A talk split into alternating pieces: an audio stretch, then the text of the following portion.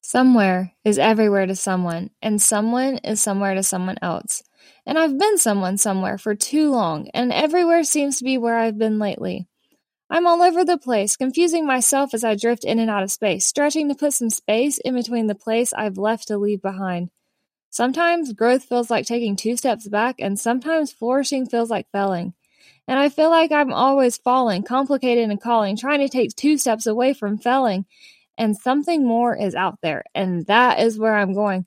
I'll escape to explore, retreat to restore, be to belong, and reach the other side of all that has gone wrong.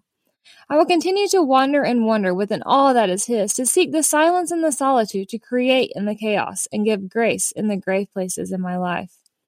I'm beginning to see more clearly, like in all that is heavy, there is hope. And as I go, I will walk hand in hand with knees to the floor, faith to continue, wake to walk through the front door.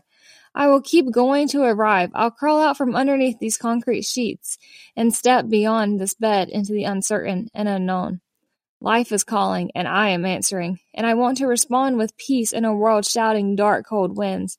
I'll sing and live to sail high, and I'll adventure to find out why. And I'll reach the other side. You'll find me beyond the swollen smoke, sharing stories and secrets of life and death and what fell to be the best. You'll find me where it's clear and cloudy, with the change I leave behind and all my rough draft letters home.